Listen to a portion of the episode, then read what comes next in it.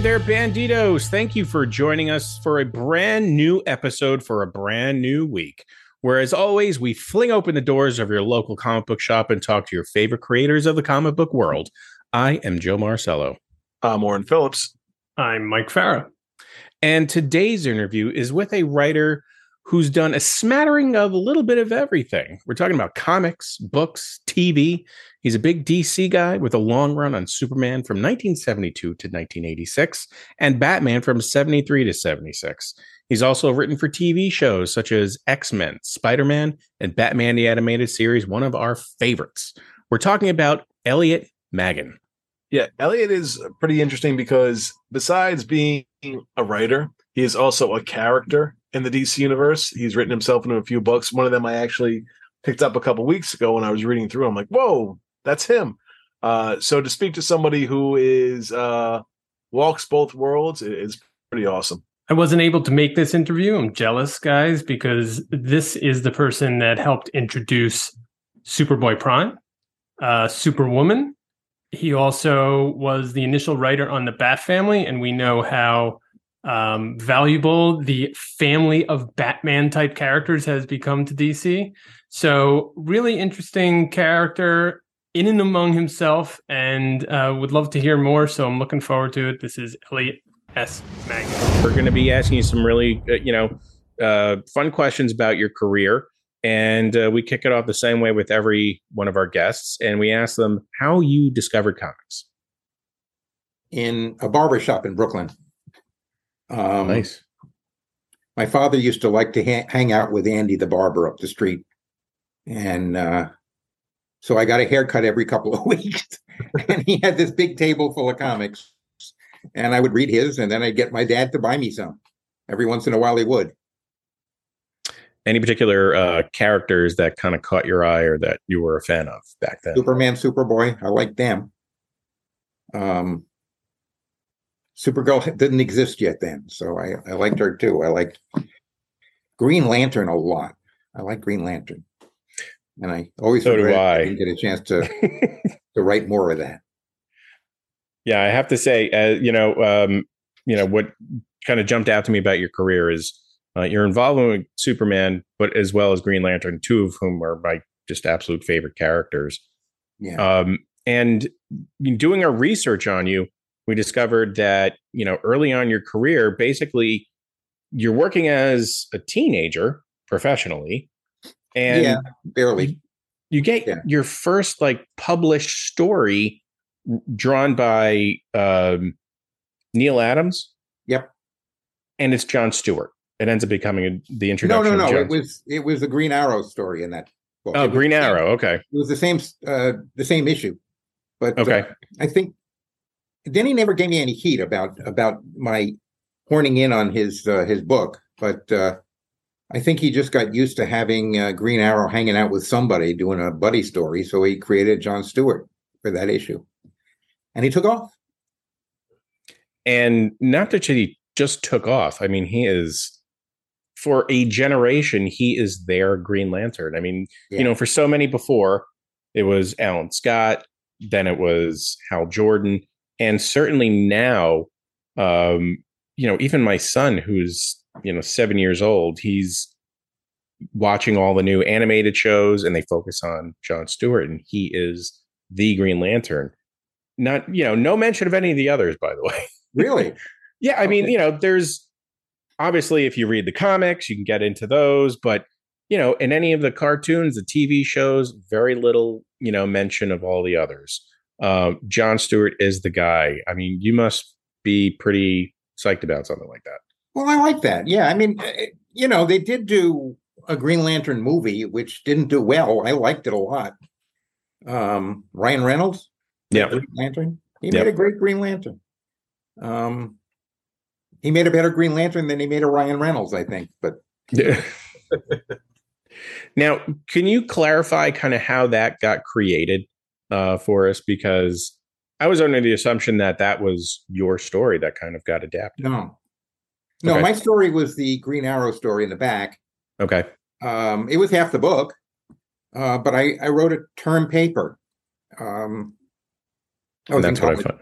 I was a junior in college, and I wrote a term paper for a history class, Okay. contending that comic books were, uh, you know, it was a it was on the history of the media. So I was contending that comic books were a political tool, as they were at the time in several countries. Um, not so much in the United States, but I wrote a political story, and uh, and uh, I got a B plus. Uh, Wikipedia says it was a B minus, which I, I hear is funnier, but um, I got a B plus. And I went to the professor and asked him. I, I said, you know, when you write a comic book as part of a term paper, you get either an A or an F. What's what does it mean that I got a B plus? He said, well, I thought you were going to draw it too. I can't draw. so uh, so the B plus stood, and I was pissed about it. So I sent it to uh, Carmine Infantino, who was publisher at DC at the time, and um, as one does, as one does. um, and he he didn't read it. He gave it to Julie Schwartz, and Julie didn't read it, and he he gave it to Neal Adams, who read it on the subway on the way home. And he came back the next day and he said, "If you buy this, I'll draw it." That's how it came to be Neal who drew it. Um, so Julie, yeah, it was a twenty-page story. Julie wrote me back and said, uh, "Can you shorten this to thirteen pages? We'll publish it." I said, "Great," and I did, and he did, and Neal drew it, and it was fun. Go back to your teacher and be like, "Look at this." Huh? Go back to your teacher and just shove it in their face. Yeah, I did. This is this is what a B gets you. Yeah. yeah. yeah, it was it was all over the school bookstore when it came out. It was uh it was a big hit at Brandeis, but I don't know anywhere else. But now, being a, a young man in the is- industry at the time, was it ever overwhelming for you with you know all that goes into the comic industry and working with some of these big names, or did you take Yeah. that stride? yeah, I broke my leg sometime the first year I was uh I was working and and and I I was too intimidated to ask anybody to sign my cast. So my girlfriend signed it and my mother signed it. But I didn't get, you know, Denny or Neal or Julie or anybody, any of those people to sign it. I made friends with them, but it took a while. But that's still, you know, as you say, you know, you got to know them and stuff like that. Yeah. Yeah, but not because I broke my leg. No, I think yeah, other reasons, and one of the reasons, of course, is uh, Superman, which Yeah, you know yeah. we're very well connected with. When you uh, got started to write Superman, for you, what did you think was working on the book, and what did you think was maybe not working so well for the book? I mean, before I took it on? Yeah. Well, I wanted him to be a human. I wanted him to be a human with superpowers. He was he was born and raised on Earth. He had a Kryptonian name, but he didn't remember Krypton.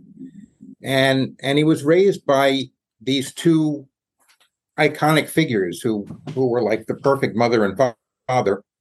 And I thought he should reflect that. Um, I don't know what Kryptonians were like. I mean, when when when I left, uh, John Byrne did a whole bunch of stuff about what Kryptonians were like, and I I wouldn't have made them like that.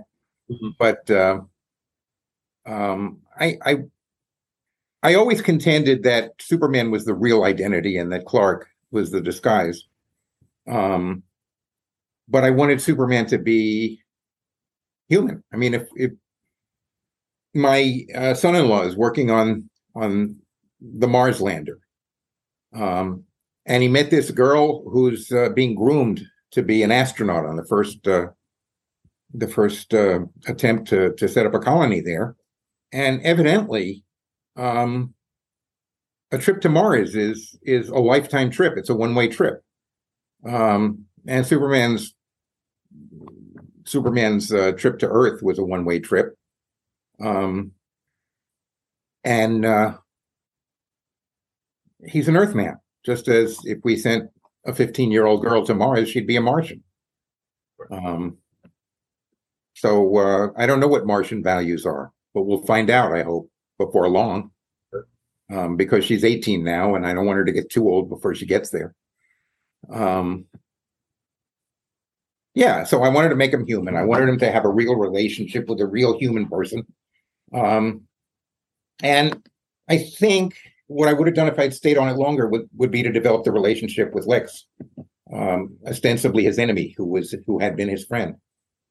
Uh, but that's what that's what I thought was missing in the series at the time. I didn't think it was a a grievous uh, a grievous uh, error to leave it out, but I had thought about it, so I wanted to I wanted to deal with that.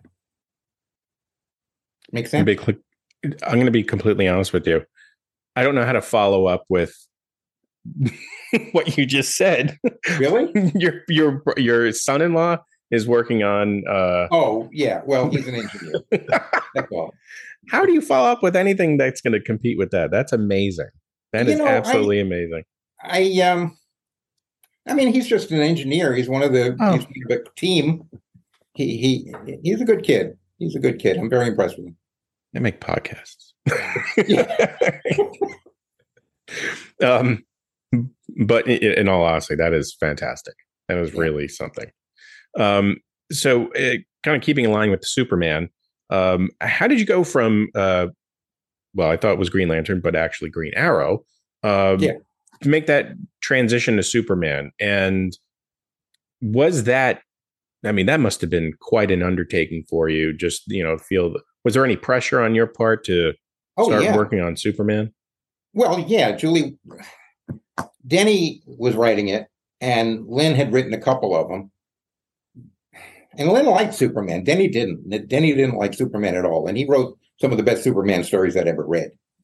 Um, but he thought he wasn't realistic. He thought Batman was realistic, and I told him he was out of his mind. I said, I said, the likelihood of a gazillionaire playboy running around at night beating up criminals is nil. It's negligible. It doesn't exist. Um, and and I explained to him why I thought a Kryptonian with superpowers was much more realistic than a Batman with a mask and a lot of fancy gadgets. Um, Elon Musk thinks he's Batman, but he's not. he's just No, he's just wacko. yeah, no, he, you know, he's yeah, he's kind of wacko, but what do you expect? Um, yeah, I mean, there are there are like 800 800 billionaires in the United States, and not a single one of them has become Batman. They're all losers. Yeah. There's Yeah. you know there's a number of like internet groups that discuss that type of thing, and I think it's hilarious because yeah, absolutely, yeah. I mean, there, you'll there's any number of um, like you said, you know, billionaires in the in the country, none of them doing their using their money for, I will say, you know, purposes that will improve, you know, ground level um you know the the ground level of, of the world as opposed to you know we're trying to uh, change the the environment and renewable energy. That's great but why don't you help the little people?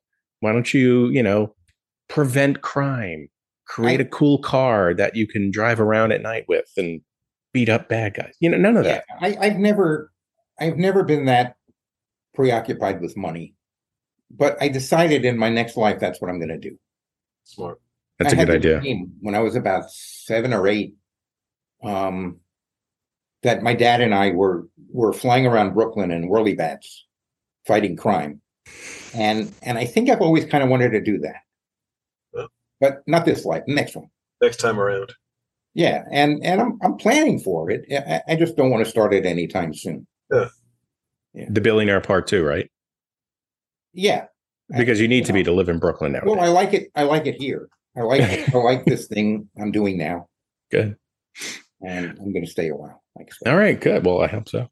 Um, so I want to follow up also with uh, a character that I absolutely love. Being obviously, since I am a Superman fan, is uh, has now become known as Superboy Prime. Um, you were involved with the creation of that Superboy, correct? I, I created him. I wasn't involved with it. I made it up. Okay, good. No, I just completely different character now. They I made him a said involved with only to make sure I cover all my bases in case my research was incorrect. So, yeah. Um, made it up. Now, obviously, that character has gone gone through some serious changes over the years, um, being more than just a Superboy um, from a, I guess, another universe that has powers to becoming just a a badass in you know the truest form of the word. Um, what are your thoughts on the evolution of that character over the years? Well, I, it's not the way I would have gone. Um, they picked up on a character I created, and you know, good luck to them. Um, Len Wein always used to say, and Len created Wolverine, and he created Swamp Thing, um, and a bunch of other stuff. Um, and he always used to say, once they're out in the world, they're like kids. They they go their own way, mm-hmm. and you got to let them. And um, you know, I was kind of pissed about what they did with my Superboy. He was from here. He was from right. Harvard. Um, and uh, I took what Len told me to heart. Um, certainly, he had more. He had more claim on being a creator of major characters than I did. Um, I don't think he had more claim on being a creator of major ideas, but major characters. He was. Yeah. He was the champ. Um. So it's okay, you know. Well, they did redeem the character at the end of his. Did they? Yeah, yeah. I haven't been following it lately. Yeah, so I've I've I've enjoyed his arc over the years from Crisis to the next Crisis to you know Green Lantern versions and then back again. So they finally sent him back to his home world and he was redeemed uh you know trying to do the right thing. So I appreciated that because I think there were a lot of people out there who were fans of the character who were just really upset the fact that they made him a corrupt Superboy yeah. and made him a spoiled brat, basically. And you know, brought him. They more or less brought him back to this the the core of what the character was. And you know, took a long time, but people were listening. Yeah, I mean, it's sort of like the career of Justin Bieber. You know, he was he was this normal kid who put a bunch of stuff online and suddenly he was this big star and he got self-important and now he's like a regular performer. He can do what he does pretty well. Um i would love to see the green lanterns kick his ass though. Would you that justin would bieber yes very much that would be fun are, are there any superman stories that you did that you know you felt really you were hitting on all cylinders that are some of your personal favorites? Number 400. Okay. Um, it was the anniversary issue. Uh, I didn't really have an overall title for it, but it was it, people started referring to it as as um, I can't remember now. When heroes live, or something like that. Um, the living legends of Superman, I think they called it, and and um, it was a series of stories that Superman wasn't actually in. It was about the historical perspective on the character. Um, this was issue 400. By then, it was it, it, was in the popular consciousness for 45 years, and I was maybe 30, 35 at the time. Um, so, as far as I was concerned, he was there forever. Um, and uh, what I did was I went through a bunch of futuristic periods in history, and and and in each period, that the character of that point in history uh, looked back on Superman in a different way, and that was a lot of fun. I I was really pleased with that. Um, did you you know it? Yes. Yeah. Yeah, it's pretty cool. I mean, we got a bunch of really good artists to work on. People who hadn't done Superman before. I would have liked to have Curt Swan do everything, but Al Williamson isn't bad. Yeah. You know, Mike is not half bad. Um, so you know that was that was my favorite story of all the stories i did and i did it toward the end of the period i was writing it and one book that you did that i a uh, quick question about is the one that had um superwoman in it yeah annual yeah. Which i enjoyed uh, quite a bit and i always hoped that they would have done more with the character were there ever any plans to take her a, a certain direction yeah yeah, I mean, if I continued on it, I would have done more with her. Okay. Uh, she was based on a character I created for um, my novel, Miracle Monday. Mm-hmm. Um, she didn't have superpowers in the novel, but she was the same character. She was a historian right. from the 27th century, I guess. Mm-hmm. Um, 28th century. I don't know. Her name was Kristin Wells, and she came back in time to do research for a for a monograph and uh, found herself part of the history she was uh, she was researching. Um, she didn't have superpowers really, but she'd had a bunch of gadgets that she brought from the 27th century and and simulated superpowers and and because she saw this superwoman costume lying around on somebody's bed, she put it on and went and fought crime and did good stuff. Um, yeah, it was a character I liked a lot. I still do. Um, and I kind of have license to her. Uh, I'm, I'm, I've got a book in the wind that a novel that uh, that she's a major character in. Oh, awesome! Yeah, that's awesome. Yeah, I wanted to also get your thoughts on something you were not a part of, but I'm always very curious of how you would have handled it, which would be the death of Superman. First, did you think it was necessary? And B, how would you have handled something like that? I would have convinced them not to do it. Okay. I just didn't think, you know, I kept telling people I killed Superman off five times in the course of the 15 years I was working on him. I never got a press release. I didn't think it was a big deal. But what they did with the death of Superman was eliminate that as a plot device. You know, they made a big deal about it. They they they did they did a lot of press on it. Dan Rather talked about it on the CBS Evening News. Um, and and you can't do it again. You can't have Superman fake his death. You can't have Clark Kent die by accident so Superman could do something. You can't, you know, I did all these things in the course of that period and and nobody ever made a big deal about it, and I didn't want them to. Um, I would have rather they made a bigger deal about Superman number 400. Um, but uh, no, I didn't think it was a good idea. Gotcha. Um, it made them a lot of money. I guess that's a good thing. Yeah, it's never a bad thing. No, that's good. My last Superman question for you is: um, uh, there are a lot of in the '80s team up books that featured Superman with different folks, and I'm reading a book now about team ups, and they said, you know, for some of the writers of the main books, like you were writing for Superman, some of the continuity from your books would sometimes be lost in some of these team up books. Was that ever an aggravation for you uh, when something would happen in a different book and you're like, this is nothing to do or this goes against what we've been doing in this book? Well, no. I mean, it didn't bother me. I, you know, I liked it when people who were really, really good used my characters as asides, you know. In there was this character who wrote the obituaries for the Daily Planet, and he knew Clark was Superman. And um, I don't know if you remember that story, but whatever. I don't.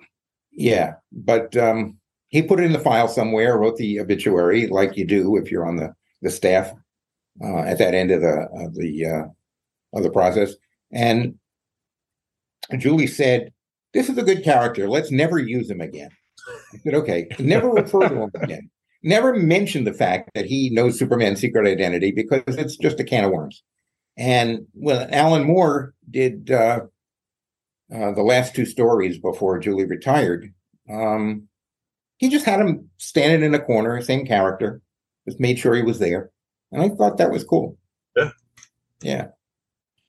Awesome. That I like. I don't know. I don't. I don't like it when they allied things I I I started to allude to, but you know, I did I did get shut out of it after a while, and I just assumed they didn't they didn't use my stuff because I want to use my stuff.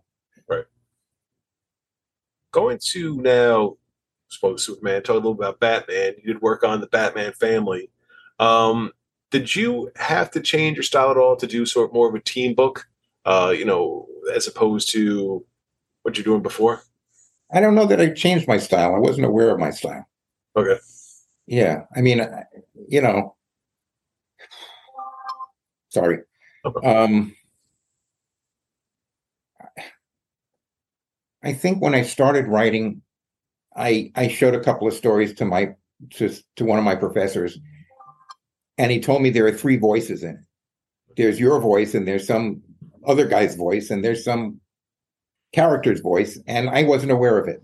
Um, I think it's like that, you know. I, I didn't really change my style unless you noticed it. you know, I, I didn't notice it. I mean, I, I, also just having to write for so many you know various characters going on in one book as opposed to solely focusing maybe on one character specifically. Yeah, well, that's hard. It just makes the story harder to tell. You have to, you know, when you got a, a JLA JSA team up for for example, you got you spend like six pages setting up the story before you before you deal with Act One. Right. Um, that's hard, but uh, you try to do as little of it again. You remember? You remember when when Gerry Conway wrote a Superman Spider Man team up? Yep. Yes. It was really good, I thought, and I good. wanted to do it. Um, and they they gave the assignment to Gerry because he was writing Spider Man at the time, and um, and and there was never really any any competition for who should get that assignment. Um, and I was kind of pissed. Uh, I wasn't pissed at Gerry. I was pissed at like you know whoever else made the decision. Um, but I read the story, and at some point, Superman runs into Spider Man somewhere in New York, and I thought to myself, this is very good. You know what I would have done with this story? I would have spent seven or eight pages justifying. Oh, sorry. Red Cross is calling. They want my blood. Um, I would have spent seven or eight pages justifying having Superman from Earth One meet Spider Man from Earth Marvel, and you know, going through all sorts of contortions to make that happen. And it would have lost, you know, that many pages of story space. It was a good story, and let's not even think about that. I was gonna say though, but it, it is pretty cool that you know you threw your hat in the ring to be part Well, of. I didn't. I didn't. I didn't know they were doing it until they did it. Okay, okay, okay. Gotcha. I mean, yeah. Um, Tom Snyder talked about it on the Tomorrow Show. I was kind of jealous. Well, there's still time. You think? Uh, Tom's gone. no, everything. Look, everything counts now in DC. Everything matters. If it happened, it happened in some way, shape, or form. So you know, Really? yes, So all my stuff happened. it did. Okay, good. Quite literally, because of the current whatever number crisis is going on. They've Okay. been able to justify everything that's happened in the DC universe in some fashion due to any, you know, the infinite uh, Earths that are there now again, and everything happened. So And and about time too. They should never have gotten rid of them. I was going to ask actually. So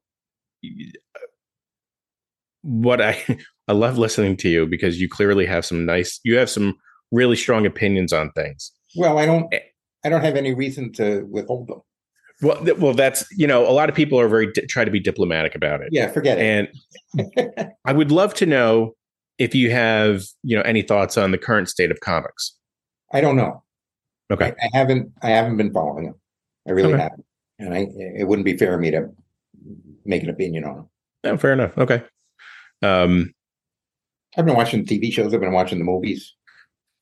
Yeah, everyone does. but I haven't. I haven't followed the comics very much. Okay. All right. No, no, no problem at all. Um, one thing that you worked on that I'd be I'm interested in knowing how that how it happens and how you got involved with is novelization of Kingdom Come. Mhm. Um, I'm a huge fan of that. Uh, I have the ultimate gigantic size behind me. It's one of the books I always kind of go to whenever I want to read something. Um, how does one get involved in a novelization of a graphic novel, and what does that really entail? Okay, I don't know. Um, they came to me, Okay. and I wish they would more often because I don't know who to ask about it. But um, it was a lot of fun. I want to do more of them. Uh, I don't know that anybody's doing many more of things like that, but uh, I did. I did two novels that came out with the first two Superman movies that Chris Reeve was in, and they were both bestsellers. They did very well. Um, I don't know why I didn't do any more. Um, I think Paul Paul Levitz gave me the script for the third movie, and he wanted me to. He asked me if I'd be interested in doing uh, uh, a novelization of the screenplay, and I said maybe. And I read the screenplay, and I said no, which wasn't the best career move. I I would have liked to do another novel, uh, my own story. Uh, I wouldn't even have minded doing a novelization of the first two movies, but I didn't. um, and they didn't need one. And Mario uh, Puzo was uh, contracted to do the novelization of both of those scripts, and he never did. Um, so, I I guess that's what they would have preferred to have, uh, but I gave it to them, and it was a lot of fun to do. The Kingdom Come uh, book, uh, I got a phone call from Mark Waid, who said, "Have you read Kingdom Come?" And I said, "No." So he sent me the first two issues and and the pencils with inks with uh, with letters for the third one and the script for the fourth one. And I read them, and I said, you know, I really like your sensibility, and I'm sure um, it would be fun to do it, but they won't give me the same deal I had on the the the two Superman novels I did. If they give me that, I'll do it. If they don't give me that, forget it. I'm not going to do it. Um, he said, "Well, just read them." So I read them, and at the end of the fourth book, um, he dedicated the thing to me. He like, so I said, I called him up and I said, "You put me in a shitty bargaining position. How am I gonna say no?" So, um, so I did it, um, and I liked it. I liked doing it. I liked it was fun to do. It was fun um, to see on the shelves. It was fun. The only thing that wasn't fun was arguing with my editor about it who turns out to be a pretty good guy. I argued with him a lot. Um, he was younger then. Um, but um, I like the book. There are a couple of things that I put into the manuscript that mysteriously vanished from the final final version, but that's fine.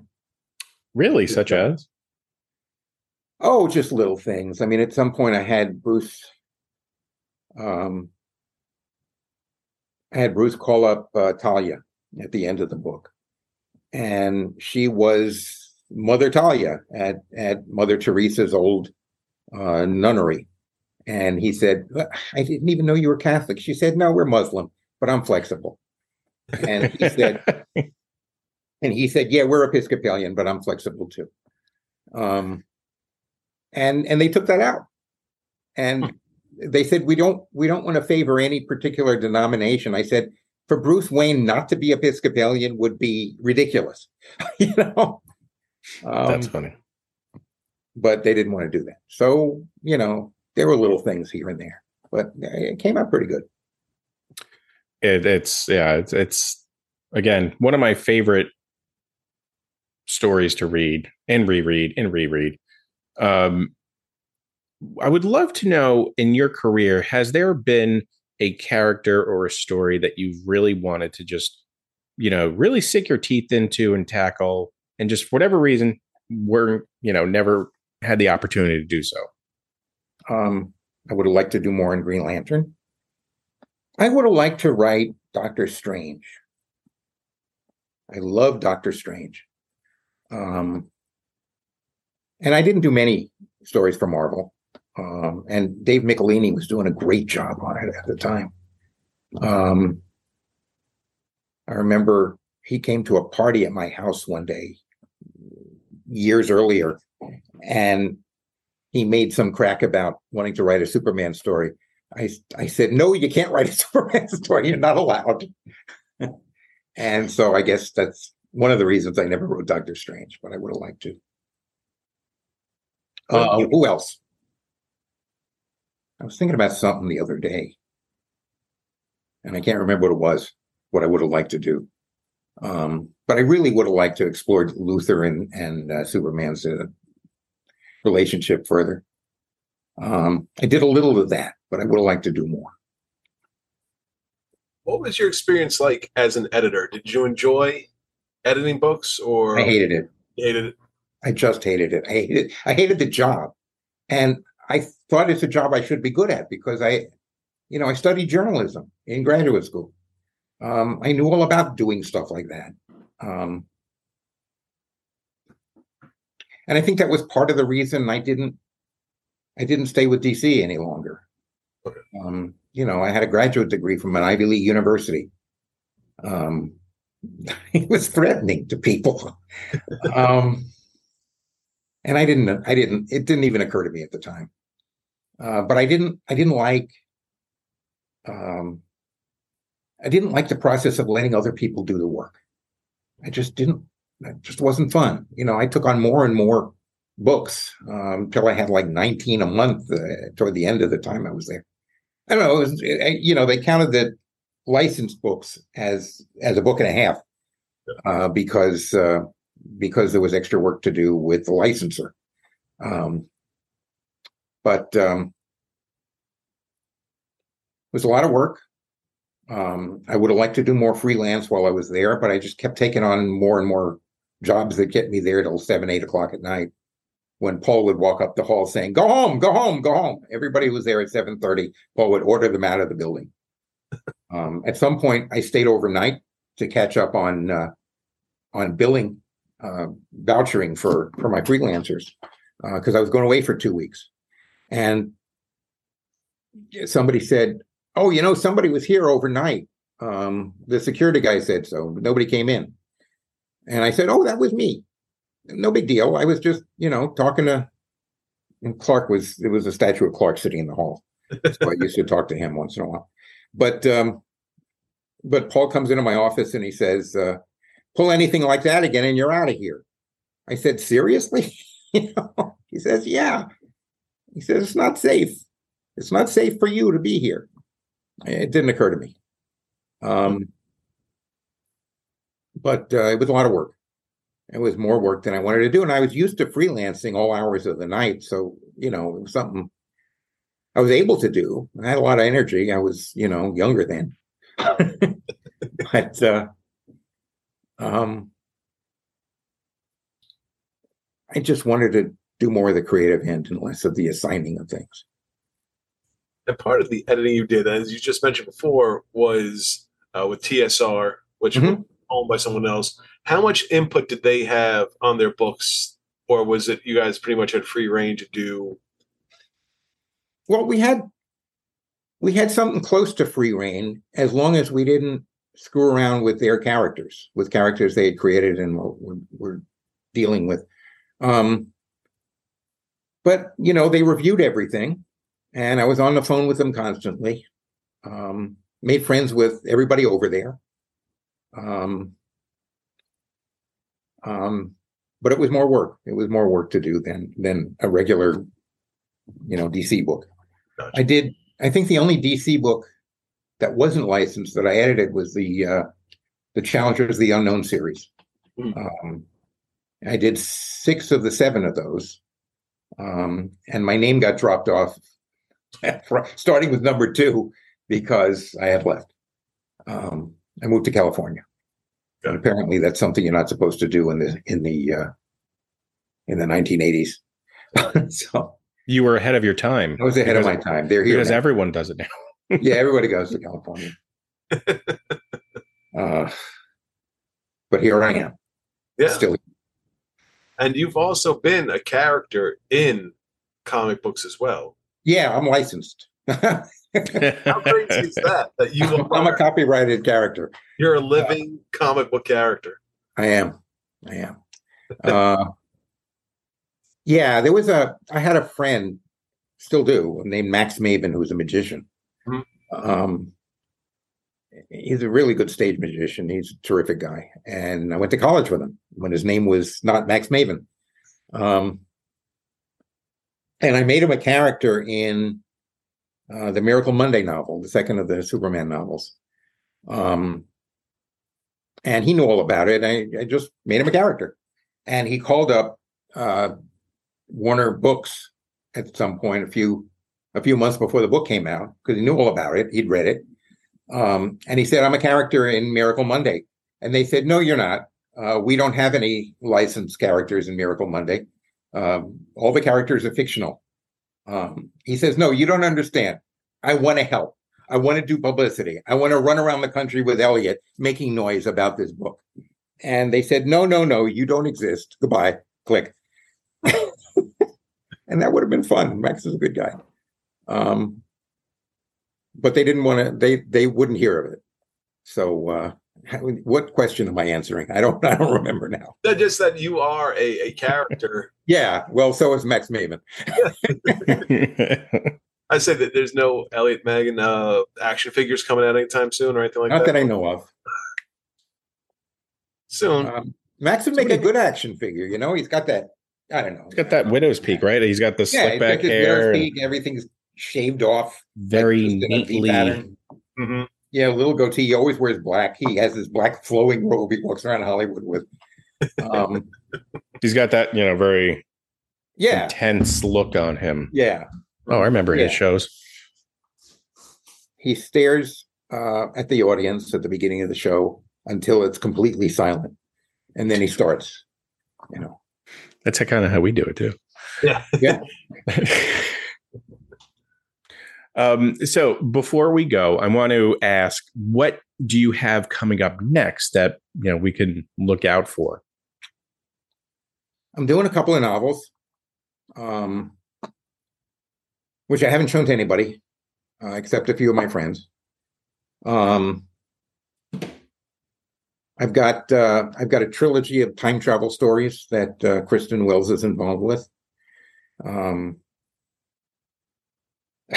I got a soft porn book I'm working on. I don't know if I'll actually that'll actually ever see the light of day, but I wanted to do it because I promised my sister I would.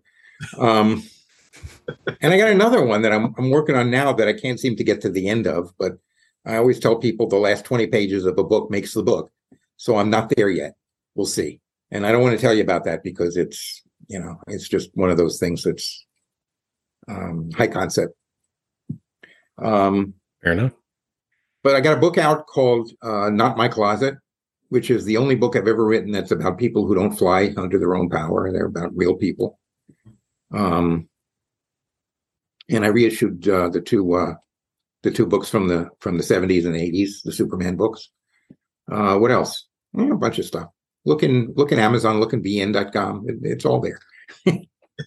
Very cool. Now, are you on social media? Where can um, fans check you out? I, I check out Facebook pretty much every day. Okay. And it, it gets me annoyed, and then I close my laptop and go home. As it does, of course. Yeah, Facebook gets me annoyed, and then I watch the news. It's really very weird. Yeah. it's a vicious circle, really, because Yeah, I know. you know, like you go here, like, ah, I hate this, and then you go here, like, oh, I hate that too, and then you say, Yeah. I'm going to bed. Glutton for punishment. Yeah. Yeah, I got these two guys I hang out with. Uh, they're I call them my bubble. We hung out together on Tuesday nights through the pandemic. Um, and we watched, you know, first we watched Supergirl, and then a bunch of other stuff, and and now we get together every Tuesday night and watch about three hours worth of of uh, um, of you know superhero shows or science fiction shows, and and we eat pizza and drink wine, and um, and and it's Monday the seventh now. So tomorrow night we decided tomorrow night we're gonna watch election returns for a change. Um, probably a horror show for heaven's sakes, but I was going to say, that's quite a jump, you know, going from Yeah. superhero stuff to election results. yeah, yeah. Um, But hey, look, you know, you're drinking wine while doing it, so it's going to be fun. Yeah. way. I got. I bring the wine. It's a tax deduction. We talk business. It's okay. hey, welcome back. That was a great interview. I have to say so. Uh, even though I was a part of it, I will toot our own horn. Horn kicking ass as always too. Um, yeah, it was a fun guy to talk to. And look, talking to a guy who created some really um, you know, mainstream nowadays for sure and pivotal characters in DC uh, history was awesome. I love Superboy Prime. Uh, of course, he doesn't seem to be as fond of the new incarnation as maybe I am, but that's okay. Yeah, it's also just such a uh, sort of a mind blowing thing that this is a guy who had such a long run on the biggest superhero in the world. Like everybody in the world knows Superman, and he was the man responsible for ushering in so many stories for so many years and really opening Superman up to uh, uh, millions of readers through that time. So it's incredible uh, the run he had on on the biggest hero of all time. Guys, bang up job on this interview. Sorry you couldn't make it, but of course you guys carried on and carried through uh, with flying colors. Uh, Elliot seems like a cool cat. Uh, loved the uh, you know the answers he gave on all your various questions and, and digging into those uh, DC characters, and then of course his animation work. So uh, fantastic episode. What can I say? Hats off. Um, if you like this episode, please remember to rate, review, and subscribe. Listen to our other stuff. Tell your friends. Tell everybody you know about the Dollar Bin Bandits. And we will be back next week. See ya.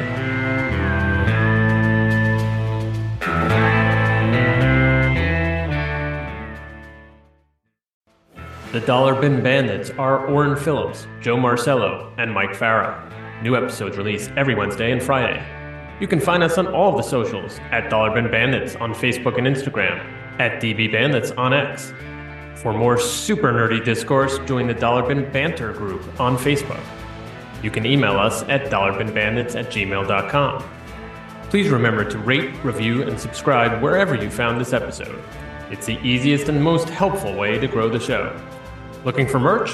Search us up on TeePublic. And if you want to support what we do, smash that support button on our website, dollarbinbandits.buzzsprout.com. Thank you to Sean McMillan for our graphics and Pat McGrath for our logo.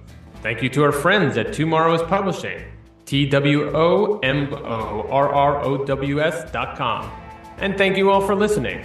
Until next time, Banditos.